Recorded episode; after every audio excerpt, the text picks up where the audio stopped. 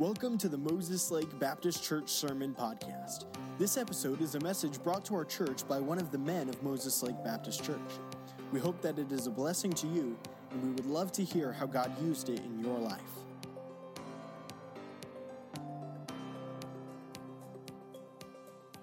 Well, good. Well, I want to uh, just start tonight with a story. Um, a, f- a few years ago, there was a, a semi truck driving down I 5 South, south of Portland, Oregon, and uh, cruise control set at 65 miles an hour, just there in the right lane, going on his business.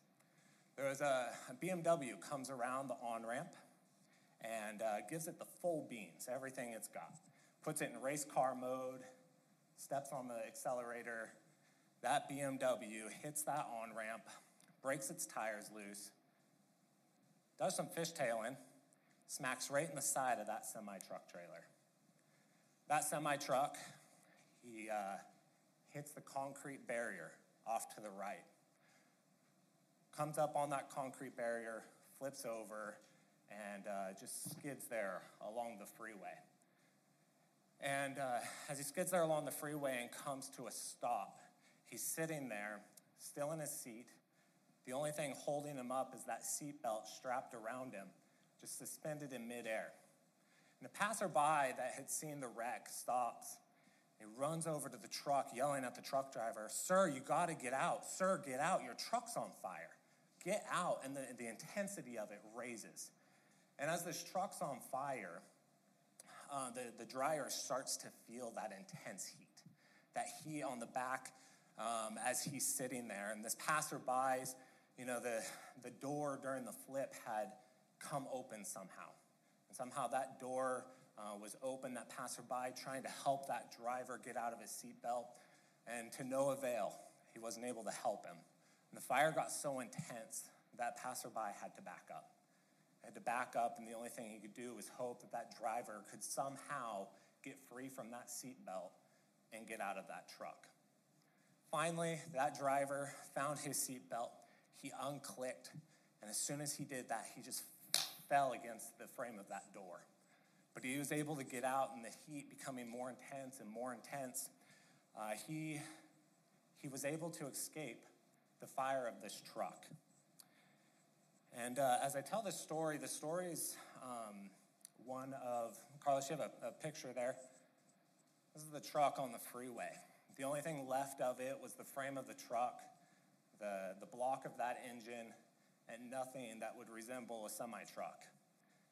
And 80,000 pounds of live crab in the back that had cooked from the fire, just a stench beyond all.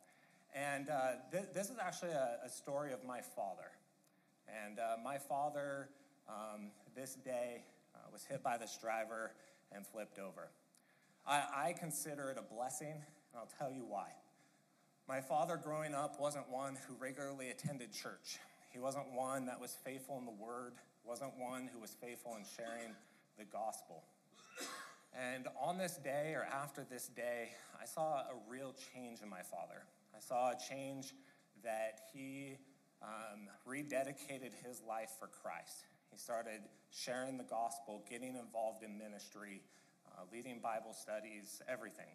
And uh, when I see this, I, I guess this uh, realization, or what I'll call tonight this motivation, this second chance at life, where he was able to escape this truck and realize, hey, I have a greater purpose here. I have a greater purpose, and my, my time here on earth is short. And, um, you know, I, I think uh, a lot of times um, motivation is a pretty good tool for us, is it not? You know, I think we can think in times in our lives when we've been motivated by something uh, to accomplish what we're after. And uh, that, that motivation's a, an important tool to really help us to get some things done. And tonight I want to talk about our mission and really what motivates us to complete our mission. And uh, in church, you know, as Pastor talked about, we, we talk a lot about missions and missionaries, you know, typically those who are called and they leave home and they bring that gospel to a, a people who've never heard it or a people who um, just uh, they have a heart for that they want to, to minister unto and a lot of us we have a lot of great respect for these missionaries uh, we pray for them We give, we give to them and we support them. And, um, but oftentimes, I think we don't, we don't necessarily have that same heart that we hear that they share with us, that, that they have for the people they're going to serve. And sometimes their mission doesn't necessarily feel like our mission. And, uh, but I think outside of church, you know, people talk about missions too. You think uh, of, of, the military or law enforcement, they have missions to complete. They have, um, you know, they're on uh, search and rescue. Uh, they're, they're sent on uh, search and recover or reconnaissance, this, this uh, mission finding of, of some information, uh, or some seek and destroy. You know, those are just a, a few missions that I think, you know, we can think about a mission really is the carrying out of an important assignment.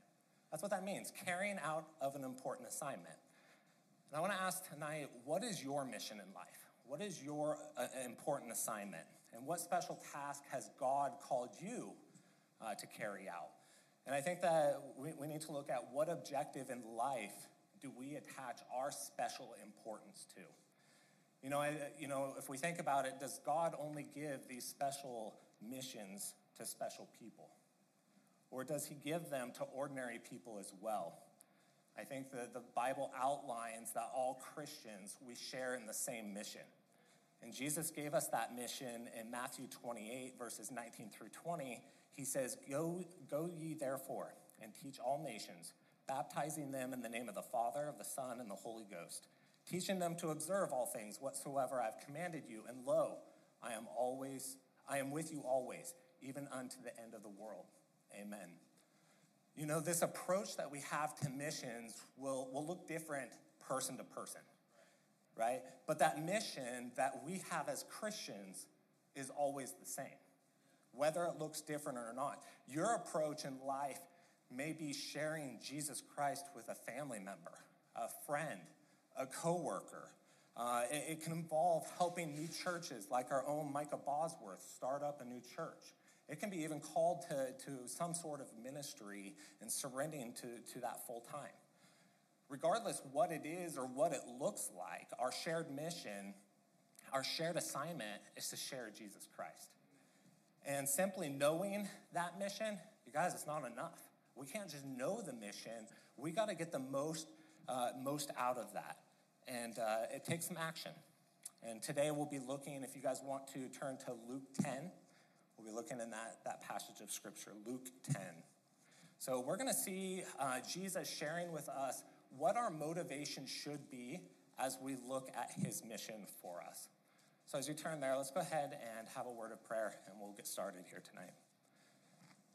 Heavenly Father, we just uh, we thank you for this evening. We thank you just for the opportunity to be here to worship you, and uh, Father to uh, glorify you with your word. And uh, Father, I pray uh, just here that um, what you've allowed me to prepare would just come across the way that you would want it to come across. And Lord, that uh, these words would just speak to our church, that they'd be encouraging, and uh, Lord, that you would just uh, use them to glorify you. Lord, we just uh, look here tonight at um, why we should be motivated. And Lord, will you just uh, show us some practical ways in our lives that, that Lord, we can um, make some changes or some adjustments to uh, really look at what you would have for us. Father, we love you and pray all this in Jesus' name. Amen. You know, Jesus, uh, he was well known at his time for miracles. He was known for some great teachings. And as you know, as you read through the Bible, uh, he wasn't, he didn't have a hard time getting people to listen to him, right? People came from all over. They wanted to know what Jesus had to say. And Jesus, Jesus' aim wasn't only to get their attention, it was to get their attention and have them do something with it. He wanted them to recognize that there was some action to be taken. And uh, Jesus knew that there was much more to just being religious. There were things to there was things to do with what was being taught. So if we look here, if you guys would uh, just look there at Luke 10, verse 1, it says, After these things, the Lord appointed other 70 also, and sent them two and two before his face into every city and place whither he himself would come. Therefore said, said he unto them, The harvest truly is great but the laborers are few. Pray ye therefore the Lord of the harvest that he would send forth laborers into his harvest. So, really, what we see here in this text is, is Jesus is sharing some motivation for us to really get actively involved in sharing our mission or God's mission and getting involved in missions. This is why he sent 70 followers into the town ahead of him. He was, he was preparing that town, preparing those people for his, him entering into that town. It was really like them greasing the wheels before he ever uh, stood foot into that city. And uh, I think at, at, at, Moses Lake Baptist Church, if we, if we think about the same thing, we have that same calling as these 70 did. We're, we're uh, preparing for people to meet Jesus. Just as those 70 went into the city for them to meet Jesus, that's what, that's what our uh, mission is here. And uh, the question I, I just want to look at tonight is what motivates us for that? What motivates us to, to really help prepare hearts or help to, uh, I, I, guess, prepare the way? We can't really prepare hearts, but prepare the way and, and do things here um, that we can make a difference. So, the first uh, motivation I want to see out of uh, verse 2 here is the harvest. It's the harvest. You know, we live in an agriculture community, so I don't think it's too hard to really picture what a harvest looks like. You know, in the spring, a farmer goes out, typically in our day and age, takes their equipment out and they uh, till the soil, they turn that soil, and they plant their crop. And that, that crop could be anything from corn and wheat, potatoes, uh, whatever, whatever it is to be planted, they plant that in the ground. And uh, my, my father in law, he's a potato farmer here in the area. And one thing I noticed for him is once he goes through that, that springtime, going through that crop planting, the work's not done. There's a lot more to do. Uh, he has fertilizer to apply. Every day he's watching uh, with the different weather how much water is making it to the plants, how, how much moisture is in the soil. Uh, he's, he's collecting the soil samples, those leaf samples, to see, hey, how are the crops doing? And he's uh, maintaining equipment and, uh, you know, really uh, catching weeds and bugs to make sure that they don't make it in to where the crop is growing. And then he's patiently waiting and patiently working until those fields are ready for harvest. And you know what that harvest is, right? That harvest is when you go out and gather the crops that have been grown. It's when your crops have matured and they're ready, they're ripe, and uh, they're ready to be brought in. Think for most of us, uh, in, in, layman's terms, that's when you get to cash in on your hard work, right? You cash in on that. And uh, the harvest is, is really the whole reason the farmer goes out and farms, right? Every work that is put into that field, into that crop, is, is simply for that harvest. And I, I think it's, um, you know, the, the important thing for us to be reminded of when we look at our mission is uh, if we don't know what our purpose is, it's easy to lose sight of what we're after in the first place. If the farmer loses sight of what they're doing, they're kind of just going in circles and not really understanding. But their sight, their focus is on harvest. So everything they do is for that harvest. You know, before I go any further, um, I, I want to just focus on just point it point it blankly, I think we know what I'm talking about here, but what's the harvest for our church? Right? What's that crop that we're going after? It's people. Our harvest is people. And it's the same thing that Jesus came here for, and that's people, that's us. And uh, we, we desire to share in, in our efforts and our time, really sharing the power of God, how God changed us so that we may have a better harvest out of that. We want to share God's forgiveness. We want to share His grace, His love with others. That's the mission. And uh, you see, it's, it's really when we see people's lives that are touched by Christ, it's, uh, it's that fertilizer you put on that life, right? As we talk about crops, that fertilizer, that they'll be changed. And when that seed, that seed receives the proper nutrition, when it receives the, the proper care, um, it will begin to produce something. And that's really what the farmer's after. And you guys, that's what we're after. Okay? And uh, our mission is to see people really to become fruitful. Our mission is to, to see people as God intended them to be and to find what their, their purpose is. And that's really why we, we need to get um, involved here at church. That's why we need to get involved because we believe as people become more prepared, uh, towards the things of God, uh, they begin serving. They begin giving back and providing that nutrition, providing um, that fertilizer into other seeds. And that's really, you know, why we focus so much on our neighbors. That's why we focus on our, our coworkers and our family, is uh, we want them to be more open to the message of Jesus Christ, and we want it to be not just talk, but action. You know, I think with, uh, if you guys think about the modern day grocery store, I think it's, it's hard sometimes that most of us don't get the joy to, to see that harvest, right? We walk into a grocery store, the produce is all laid out. We get to be picky about if it has a spot or blemish and uh, decide what to take home and what not to. And most of the time, you take it home, it doesn't taste good anyway. But uh, especially if it's green. Amen over here somewhere, right? Yeah? yeah? All right. You know, and uh, I think as we look at that, that grocery store and just going in and finding uh, what we want, I think a lot of times our, our churches are falling into that same trap. People come in and just get what they want and they leave. There's no part of the harvest involved in that, right? And so, um, you know, one of the things I was thinking of is uh, we have a garden at home. And it's one of the things my wife has been teaching our kids uh, really the, the joy of planting a seed, watching that grow into a, a little green something or other, and uh, taking it out to the planter box and planting it and watering it and nourishing it, protecting it from the windstorms, and um, really seeing that come to a point where it produces fruit. And there's really this great joy of watching Silas go out to one of the boxes, one of the, the tomato vines, and determining what tomato he's going to pick from that vine to, to be his tasty snack before he ever gets to the house.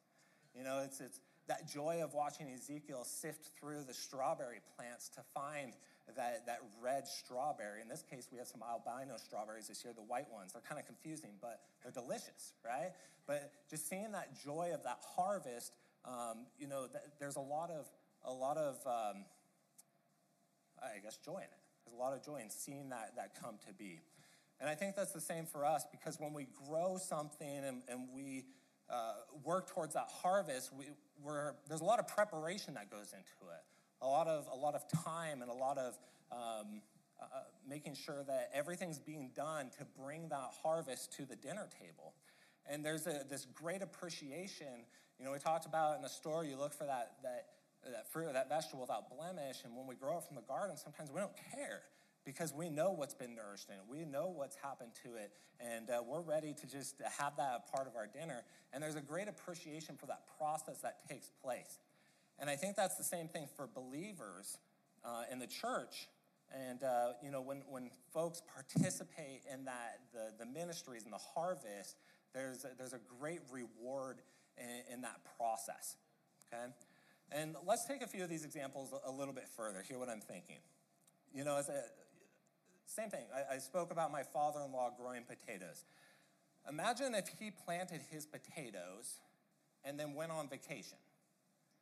And just out of that, um, you know, or, or let's say my, my kids planted a watermelon and then assumed that Christy's going to water it and nurture it and look after it and make sure everything's going good.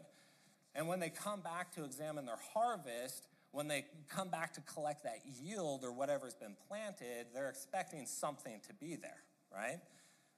But there may be some disappointment. There may be some disappointment in that. And, uh, and you know, for the farmer, it might be them thinking, you know, hey, I can take this vacation. I, am a believer. I, I'm going to have faith that God's going to take care of my crop. Um, or for the kids, assuming that, hey, mom's going to take care of this and I'll, I'll enjoy that watermelon when it's ready. And I think sometimes we, we have that same approach in church where we think, hey, we know that the harvest is out there and we just expect it to happen. We just expect there to be fruit or produce at the end of that, but we haven't done any work, right? And we assume that someone else will have attended to that. We assume that, that you know, if, if if someone's meant to be saved or someone's meant to come to church and hear the gospel, well, it's meant to be. It'll just happen. I don't need to do anything.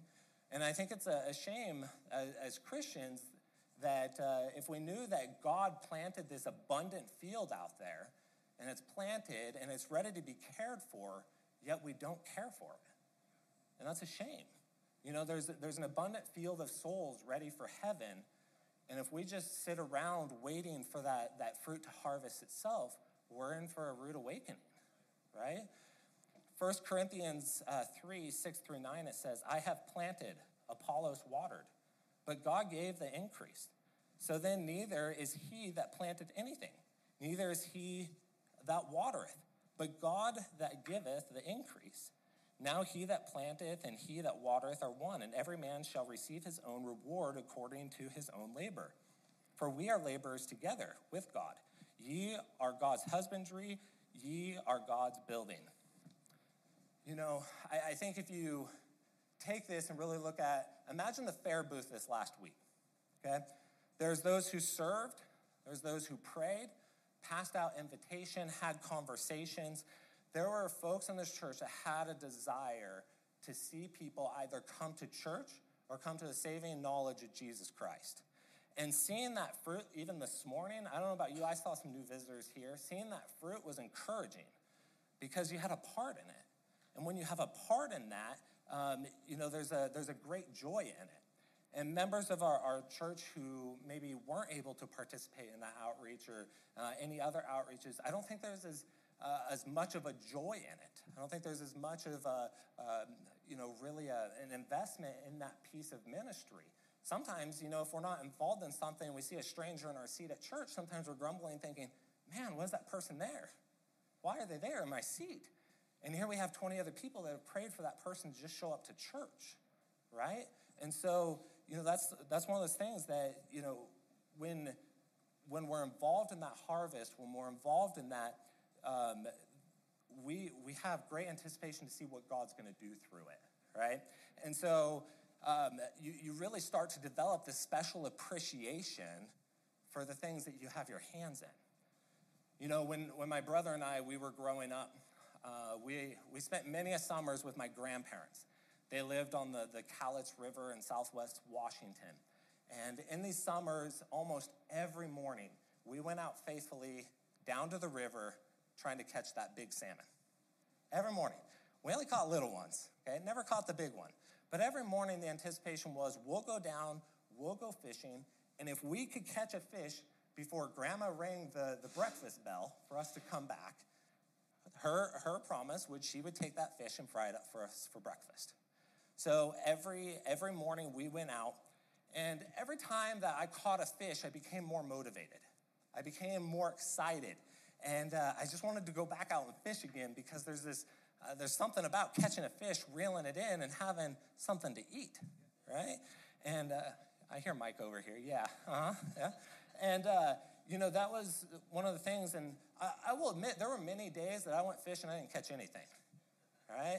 I'll tell you, I quit long before my brother did. He was, he was out continuing to fish. If he didn't find something in that spot, we were up the river, someone else's property, fishing in their hole, and I was throwing rocks out because I was bored. But he kept, he kept going, right? You know, I, I think unlike fishing in a river, Jesus doesn't have us fishing in a dry spot, okay? he tells us in verse 2 the harvest is truly great. Guys, that means it's plentiful. That means there's an abundance. And that means that people are surrounding us who are hungry to hear about what God has for them. But that harvest isn't going to happen until God's people are motivated to go get that harvest. And I'm going to confidently say I think most people in here want to see people saved.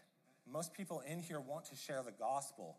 And uh, that, that's not where I'm getting at. But to see those results, we have to be willing to get out, okay? And uh, it would be like if I ran into a burning building and I knew there were people inside, and my goal was, hey, I want to go save one person. No, that's not going to be my goal. My goal is if I'm running into a burning, I want to get as many people out of that building as possible, right? And what happens when you get those people out of that building? See that joy on their face that you probably just saved their life. That's life changing, right? You see, you see the fruits of what you've done. You know, I, I know pastor's joy here for Moses Lake Baptist Church is to, to look years from now backwards and look and see the impact that this church had on, on our community, right? To reflect on how God used his people to surrender themselves to say, hey, I'm ready to go out for that harvest. right? And that's, the, that's that difference. That's the, you know, looking at, um, you know, have, a, do I have that desire as well? Do I have that desire to go out and see those folks saved? You know, how, how cool would it be to, years from now, go back and say, you know, when, when I see young people grow up and dedicate their lives to the Lord and live for the Lord, those kids that went to our church and learned about, you know, what God would have for them and their love and, and mercy and kindness for them, what a great joy that would be. What a great joy it would be that our testimony might have an impact on a friend or someone else's marriage, right? What an impact that might have on, on someone who's saved, who later on maybe graduates and goes to see their Savior face to face, bittersweet as it may be. What a joyful thing. What a joyful thing that you are part of that harvest. That should be what motivates us. That should be what says, hey, I'm ready for this harvest. So we see our first motivation is the harvest. And I want to look at our second motivation here, and that is a need for workers. You know, Jesus told those 70 workers uh, who were to go out into the surrounding community that there's a huge harvest. It's, uh, God has it waiting. But what did he say also? The workers were few. Right? And as I prepared for this lesson, I, you know, it really got kind of an image in my head. You know, we have a, a youth rally coming up, and I was, I was thinking, what if all the work went into inviting youth and inviting other churches to have their youth come? And we had a pastor on their way to come give a message. And uh, through that, we had um, the money that was given, bribe candy that was ready, fields at our new property that were mowed, games that were set up ready to play. And through that, those teenagers come here. More than 200 of them that are signed up come here. And when they get here, there's, there's no one to love on them. There's no one to care for them. There's no one to labor for God through this event. And so I, I, think that harvest, when we look at it, is people have to be involved in the harvest. And don't get me wrong, I'm not saying it's not great to, to go mow that field in preparation. It's not great to, to get some candy so we can bribe some teenagers to, to close their mouths, right? Eh, it, there's some greatness in that. There's some, some reward in that to be able to have this event. But God also says we need laborers. We need people that will help. And, and what a what a detriment it would be if we have this event and no one shows up to help, right? You see, Robert with hair now, he won't have any by the end of this, right? So, you know, this, when we look at this word laborers, it comes from, the, from a Greek word ergatis, and that really translates to workmen. These laborers are workmen. It's the same, same meaning you get out of uh, folks who worked in the field or in the vineyards, right? They go out, there was some work to be done. And, uh, you know, as, was, as we look at that, the, the point I really want to get across here is I think oftentimes when we look at our mission, our mission for, for seeing people come to Christ, oftentimes we don't want to put in that effort. But when it says laborers, we need to understand there's some work involved here. There's some work that, that God is calling us to do to make this happen. That word ha- has easy nowhere suggested in it. And uh, it's going to take some dedication. It's going to take some sacrifice. And, uh, but so does preparing for that harvest. So does going out and tilling that field and working that field. And, uh, you know, it's going to take time. It's going to take money, prayer and commitment. It's going to take some dedication. And, uh, you know, that work will be hard.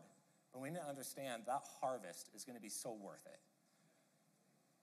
You know, I, I think an interesting to w- way to think about it um, is it, honestly, if God wanted to, He doesn't need us, right? God doesn't need us to, um, to, to get His harvest. He doesn't need us to, to win people or to share the gospel with them so that He can capture their hearts. He can do it Himself, right? But I think the great thing is when we understand that God works through us. He gives us the mission. He prepares us to be able to do this. I think that's the beauty of it, is that, that he will use us to bring in that harvest.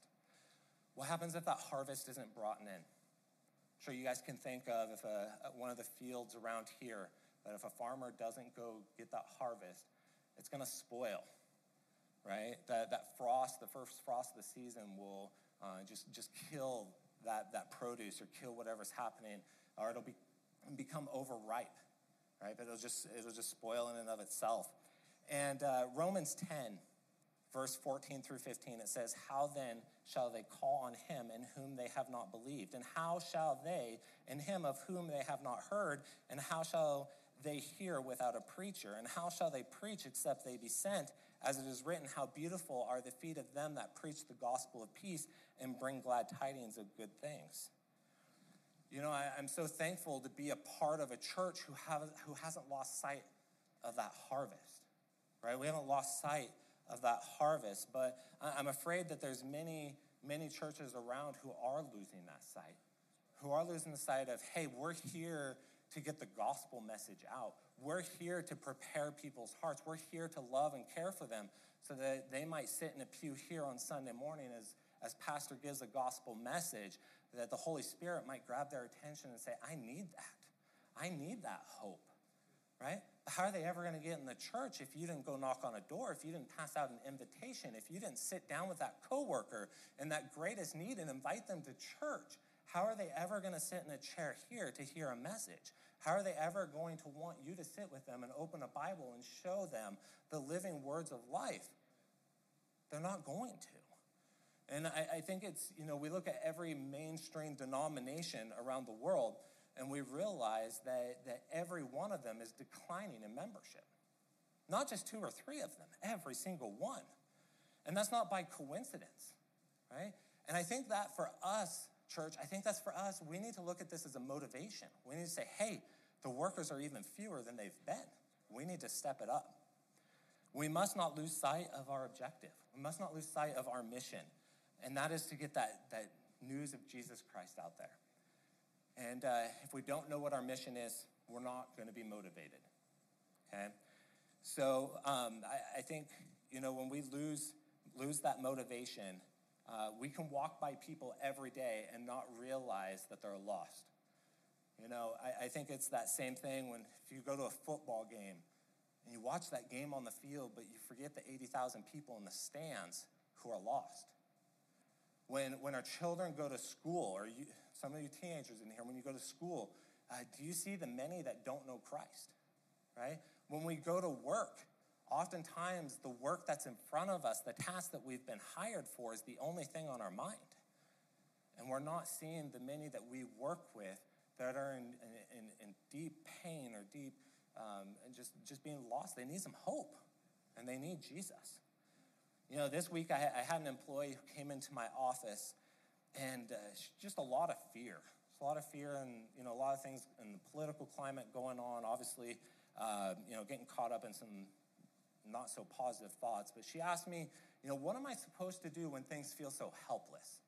As a Christian, you know, it just seems like everything's fallen apart. What am I supposed to do? And, you know, I, I took some, some time to share with her that I believed it's because our focus was wrong. And I, think our focus should, should really be on the lost, not getting lost in the social media, right? Our, our focus should be to glorify Christ not glorify our opinions for the world to see. And our, our focus should be to encourage the hopeless, not be the hopeless. You know, I, I think so often it's, it's easy to get caught up in ourselves and the events of the world around us that we forget the power of God. We forget that God created the universe in six days and He's still here. We forget that His love, mercy, kindness, uh, He gave that all to us. We forget that, his promises, though they're not wealth, though they're not health, though, though they're not prosperity, his promises are, are to never leave us or forsake us. And, and I think we forget that once upon a time, we were just like the lost, right? But remember, there was a faithful servant out there who stood up and said, God, here am I. I'm willing.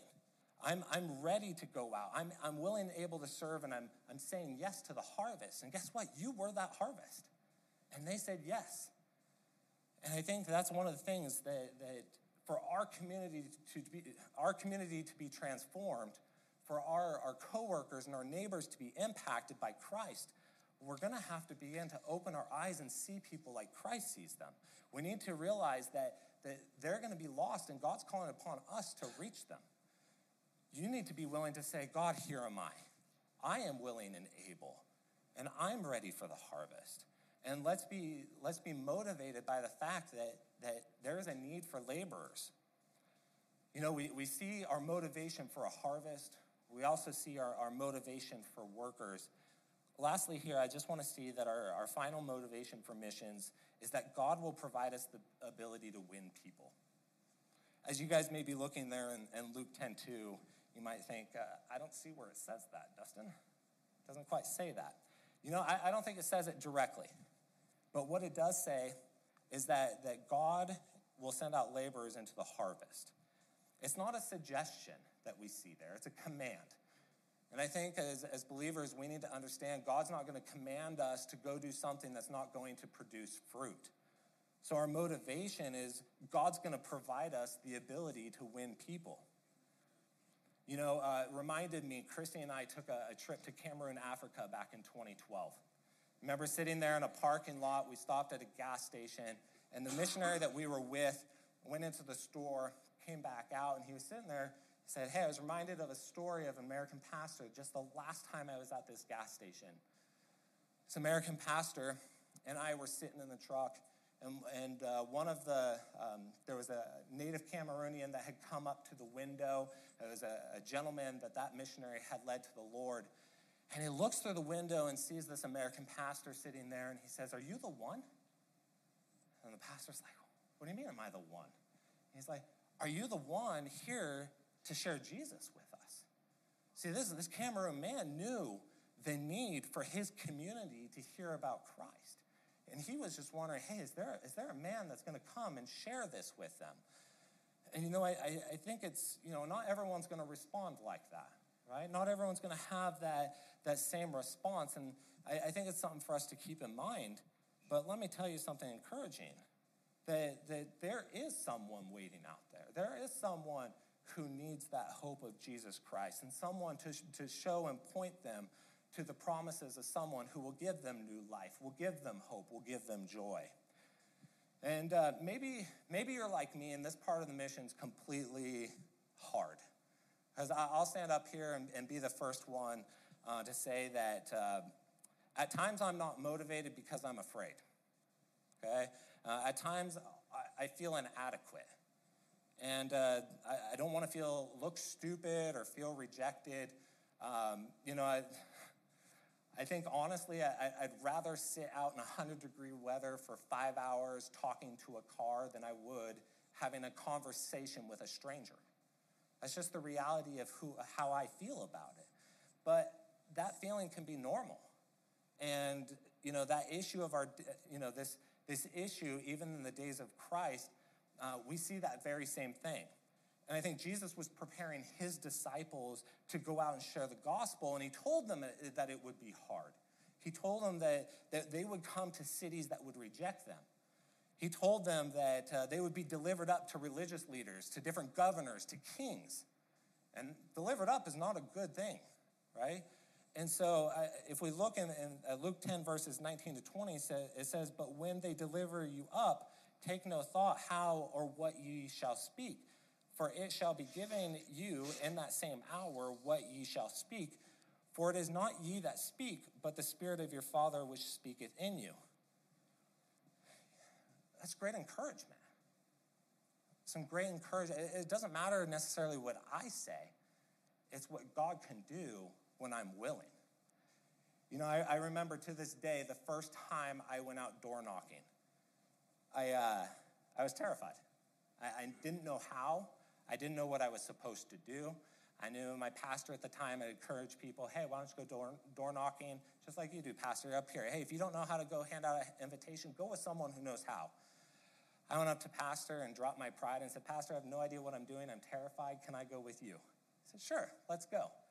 I remember that day going up to an apartment complex. We knocked on a door, and uh, a gentleman uh, lived by himself, answered the door.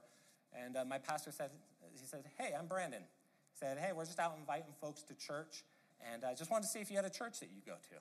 The gentleman said, no, I don't. He said, okay, I have, I have one simple question for you then. He said, if you were to die today, how sure are you that you go to heaven? 25, 50, 75, 100% sure. the, the young gentleman, he said, uh, probably 50%. Probably, yeah, definitely 50%. Pastor Brandon stood there and he said, You know, what, what if you could be 100% sure? He said, You can't know 100% if you're going to go to heaven. I said, Sure enough. After a conversation, the man invites us inside. We're sitting on his couch. Moments later, after showing scripture to him, you see right there on his couch, he surrendered his life to the Lord. And I think, you know, I was terrified to go that day. I didn't know what the heck I was doing.